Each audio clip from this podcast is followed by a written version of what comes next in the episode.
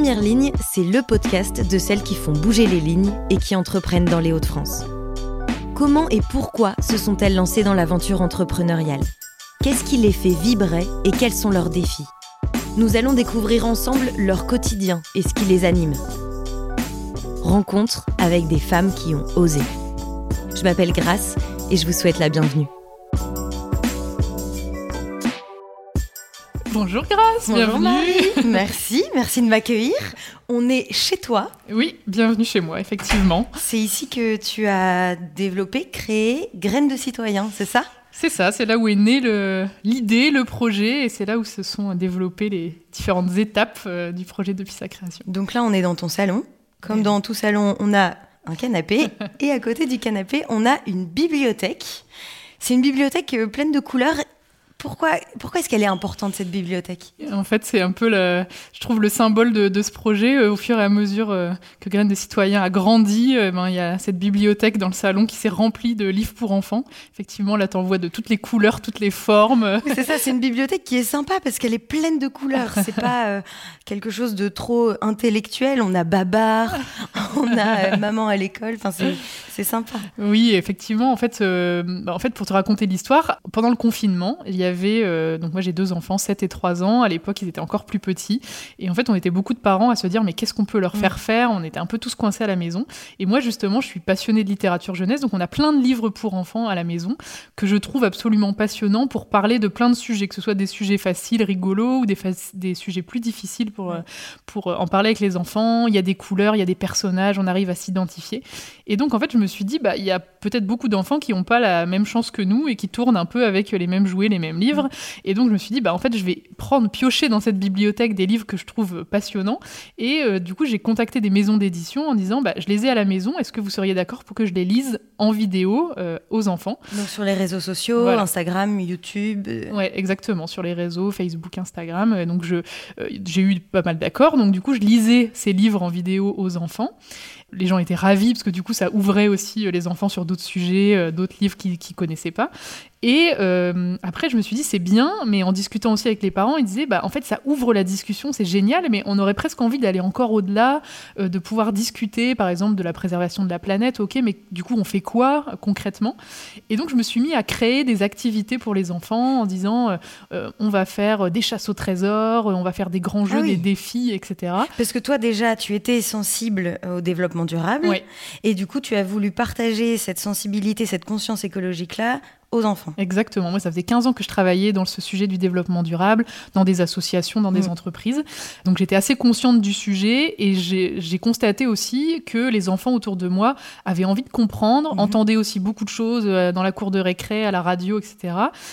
Pouvaient aussi être un peu anxieux de se dire, effectivement, il y a des problématiques, la planète va mal et du coup, on Qu'est-ce fait quoi que je fais ? Exactement. Nous-mêmes, en tant qu'adultes, parfois, on se pose la question. Et donc, je me suis dit, finalement, je vais mettre à profit, finalement, toute la connaissance que j'ai de ce sujet-là et j'ai envie de l'apporter aux enfants, mais avec un ton qui est positif, optimiste, qui leur donne envie d'agir et qui leur donne des clés pour agir. Et donc voilà, du coup est née Graines de Citoyens. En gros, Graines de Citoyens, ce sont des coffrets thématiques pour les enfants, dans lesquels tu as un livre pour enfants, par exemple sur le sujet de l'égalité entre les filles et les garçons, du zéro déchet ou des animaux.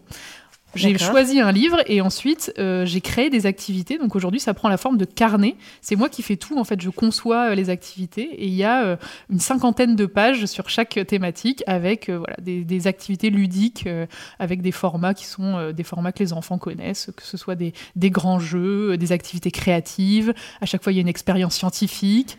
Il y a le témoignage d'une personne, d'un acteur du changement qui répond aux questions des enfants. Donc voilà, il y a plein de formats différents pour parler de ces sujets de société aux enfants en s'amusant et avec une vision positive. Tu peux nous montrer une des expériences comme ça que tu fais faire aux enfants ? Bien sûr, alors regarde, du coup dans la bibliothèque, je te prends quelques livres que je trouve super et je vais te montrer un peu à quoi ça ressemble.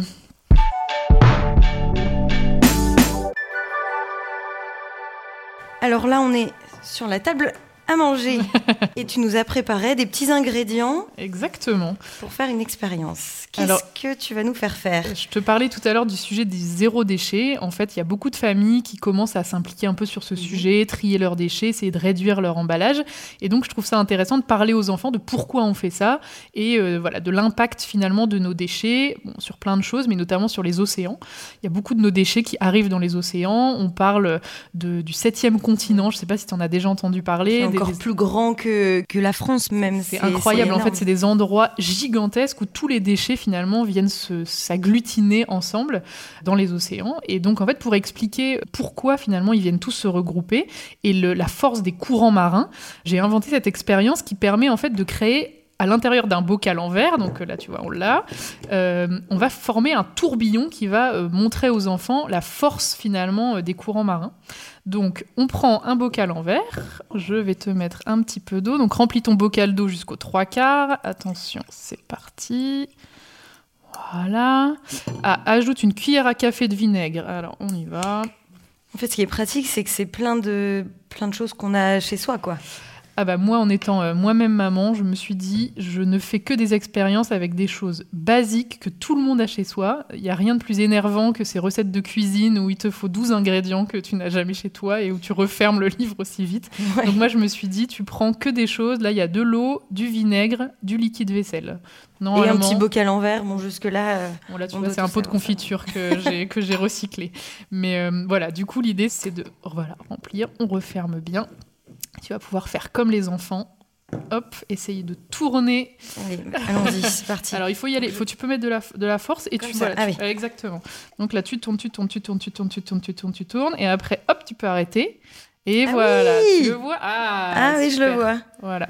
D'accord, donc ça, c'est ce qui se passe dans les océans. Exactement. En fait, c'est pour expliquer que les courants marins sont très forts et amènent finalement... Donc, on peut refaire cette expérience en mettant des petits bouts de déchets à l'intérieur pour que l'enfant vraiment visualise qu'effectivement, ils vont tous se regrouper au même endroit. Et voilà, du coup, c'est une manière un peu rigolote. Et alors, il y a vraiment des étoiles dans les yeux des enfants quand ils voient, comme tu viens de le faire, le tourbillon se former. Et en fait, on retient mieux quand on s'amuse et quand on joue. Toutes les études le montrent. Donc, c'est un peu ça l'idée de Graines de Citoyens. Justement, Marie, j'allais te demander, toi, tu le disais, tu as travaillé pendant 15 ans dans le développement durable. Oui. Aujourd'hui, tu travailles auprès des enfants. Oui. Pourquoi ce changement-là ? Qu'est-ce qui s'est passé ? Après, c'est des chemins de vie, etc. Je pense que le fait d'être moi-même maman, il y a beaucoup de gens qui le décrivent quand on devient parent. Finalement, on se rend compte qu'on va laisser une planète à nos enfants, etc. Et que, évidemment, toutes les problématiques qu'on connaît, moi, en ayant bossé 15 ans dans le développement durable, je suis très consciente de toutes ces problématiques-là. Mais je me dis, effectivement, c'est encore plus fort, même dans nos tripes, de se dire que nos enfants vont devoir aussi traiter ces sujets. Donc, il y a ça. Il y a le fait que je trouvais que ça n'avançait pas assez vite dans les entreprises, etc., dans lesquelles je travaillais. Je trouve que les gens qui sont aujourd'hui les adultes, et moi je m'inclus dedans, en fait, à aucun moment les sujets de développement durable n'ont été dans notre éducation. Quand j'étais à l'école, etc., c'était pas forcément des sujets qu'on traitait, c'est quand même assez récent. Et finalement, on a du mal, nous, collectivement, à prendre des décisions fortes et à changer les choses en profondeur. Je trouve qu'il y a beaucoup de mesures qui sont quand même des petites mesures, des co-gestes, etc., qui ont le mérite d'exister, mais qui sont pas à la hauteur des enjeux aujourd'hui. Et donc, je suis profondément convaincue que si au moment de l'éducation, finalement, c'est un sujet au cœur de l'éducation de nos enfants, ils seront beaucoup plus capables que nous de changer les choses en profondeur, d'aller s'engager sur des sujets qui leur tiennent à cœur. Et du coup, c'est mon espoir, c'est aussi que cette génération-là, elle est dans ses fondations, ses thématiques. Graines de Citoyens a à peu près 1 an, si je ne me trompe pas. Un peu plus, Ça fait quoi pour toi d'être entrepreneur ? C'est rigolo parce qu'en fait c'est pas quelque chose qui était au fond de moi. Il y a beaucoup d'entrepreneurs que je croise qui me disent j'ai toujours voulu créer mon entreprise ou je suis à ma 5e entreprise, et finalement c'est presque plus le fait d'entreprendre qui est au cœur de ce qu'ils font plus que le sujet parfois. Et moi c'est complètement l'inverse, c'est un peu je t'ai raconté tout à l'heure l'histoire de la genèse un peu de ce projet qui finalement est plutôt partie d'une passion, est plutôt partie de quelque chose que j'ai au fond de moi, tout ce côté pédagogie et tout, j'adore ça.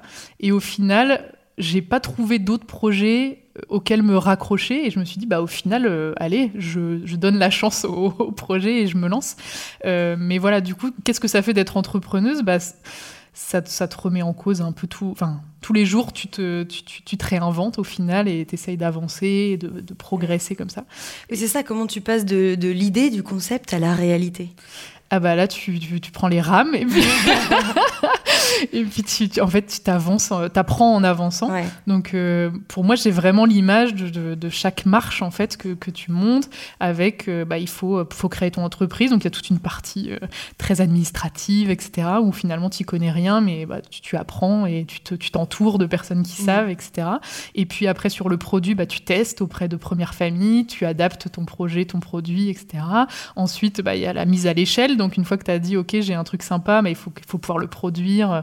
Moi, du coup, évidemment, comme je parle développement durable, je fais extrêmement attention à la façon dont c'est produit, les partenaires avec qui je travaille, c'est que du local, que du 100% recyclé, les livres que je mets dans mes coffrets, parce qu'à chaque fois... donc, en fait, tu as 3 thématiques aujourd'hui chez Graines de Citoyens, les animaux en danger, zéro déchet et l'égalité entre les filles et les garçons. Et ça se décline avec un carnet d'activités auquel tu peux ajouter un livre. Donc, je te parlais tout à l'heure de ma passion, tu peux acheter un coffret où tu as donc le carnet d'activités plus le livre, et tous les livres, en fait, je me suis mis une auto-contrainte, on va dire, de dire c'est que des petites maisons d'édition françaises, engagées, qui impriment bien ici. Et au final, en fait, 90% des bouquins qui sont dans nos bibliothèques sont imprimés en Chine. Donc, au final, c'est déjà un engagement. Donc, voilà, pour répondre sur le côté entrepreneuriat, finalement, je pense que chacun se forge un peu ses convictions et avance finalement évolue en fonction du projet, quoi. On arrive bientôt à la fin de ce podcast, déjà. Donc, tu es entrepreneuse et tu es maman. Est-ce que ça a changé ton quotidien ? C'est une excellente question. Je pense que ça l'a fait évoluer avec... encore une plus grande attention justement sur ce sujet de l'éducation, parce qu'au final, on se demande toujours en tant que parents comment éduquer nos enfants, comment leur inculquer des valeurs, mais en même temps les laisser libres, qu'ils soient bien dans leur basket. Enfin, je trouve que c'est quelque chose qui est hyper prenant aux tripes quand on est parent. Et donc, en m'étant vraiment plongée dans ce sujet de l'éducation, je trouve que je suis encore plus sensible à ces sujets-là. Et après, en termes de logistique, pour répondre à ta question, effectivement, c'est être entrepreneuse, ça veut dire être parfois disponible, parfois pas. Et donc, il y a toute une logistique familiale aussi à mettre en place. Mais l'idée, c'est aussi de réussir à trouver ce fameux équilibre que tout le monde cherche. Mais voilà, moi, en tout cas, je trouve que ça m'épanouit beaucoup plus que... Et donc, je pense que ça doit se ressentir aussi sur ma famille, j'espère. Ouais. Après, l'avantage aussi, c'est que tes enfants sont tes premiers clients. Exactement. Ils ont là où tu es, sur la table du salon, toutes les activités Graines de Citoyens ont été testées, retestées par mes enfants et puis par d'autres enfants autour de nous pour justement adapter ça à l'âge. On n'en a pas parlé, mais ça s'adresse à des enfants de 4 à 8 ans. Et effectivement, du coup, les activités, elles sont vraiment pensées pour que, entre ces âges-là, ça fonctionne très bien. Ils arrivent à appréhender les activités avec cette fourchette d'âge. Ma dernière question, Marie, et puis après je te laisse. Est-ce que tu peux nous raconter la première fois où tu as sorti ce carnet d'activités, ou la première fois où tu as fait face à des enfants pour des activités, justement, des expériences ? Comment ça s'est passé et comment toi tu l'as vécu ? Il y a plusieurs souvenirs qui me remontent là, mais en fait, la toute première fois, c'était sur les animaux en danger. Et en fait, j'ai fonctionné en précommande, c'est-à-dire que personne ne me connaissait, personne n'avait jamais rien testé. Et c'est un peu, quand on est entrepreneuse, c'est vraiment le moment où on se dit, OK... il faut se lancer, il faut se faire connaître. Et oui, et puis on a toujours envie de faire mieux, plus parfait, etc. Mais à un moment, il faut lancer. Donc du coup, c'était un format précommande. Et j'ai été assez bluffée parce qu'il y a eu beaucoup de gens qui m'ont fait confiance. Et du coup, en quelques semaines, j'ai eu 150 commandes sur la première box, de gens qui me connaissaient pas et qui étaient pour la plupart des gens qui n'étaient pas dans mon entourage proche. Parfois on se dit c'est toujours les amis qui vont donner le petit coup de pouce, il y a eu le cas, mais franchement c'était peut-être 20 personnes sur les 150. Donc au final, grâce aux réseaux sociaux, grâce à la communauté, un vrai besoin, et donc, une demande en fait. Oui, et j'ai ce souvenir d'avoir préparé du coup toutes les commandes, j'ai personnalisé le petit mot pour chacun, avec le prénom des enfants et tout, parce que finalement c'est un grand moment quand on est entrepreneuse de mettre le produit entre les mains de de famille. Et je me souviens que j'avais fait une pile, en fait, avec les 150 commandes, donc qui était plus grande que moi.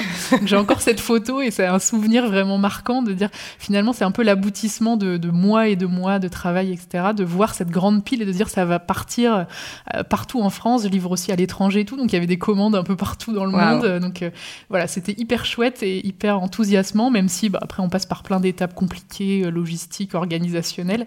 Mais voilà, ça donne quand même le smile pour un bon moment. Et que tu as encore, d'ailleurs, on l'entend. Oui. Merci beaucoup, Marie. Où est-ce qu'on peut te suivre ? Alors, donc il y a le site grainesdecitoyens.fr où vous retrouvez tous les carnets, les coffrets, etc. Tout au pluriel, donc graines avec un S et citoyens avec un S. Et sinon, sur les réseaux, il y a Facebook, Instagram et LinkedIn où ça s'appelle aussi Graines de Citoyens, tout au pluriel, tout attaché. Super. Merci, Marie. Avec grand plaisir. Merci, Grace. Quant à nous, on se retrouve très bientôt pour un prochain podcast de Première Ligne, le podcast de celles qui font bouger les lignes.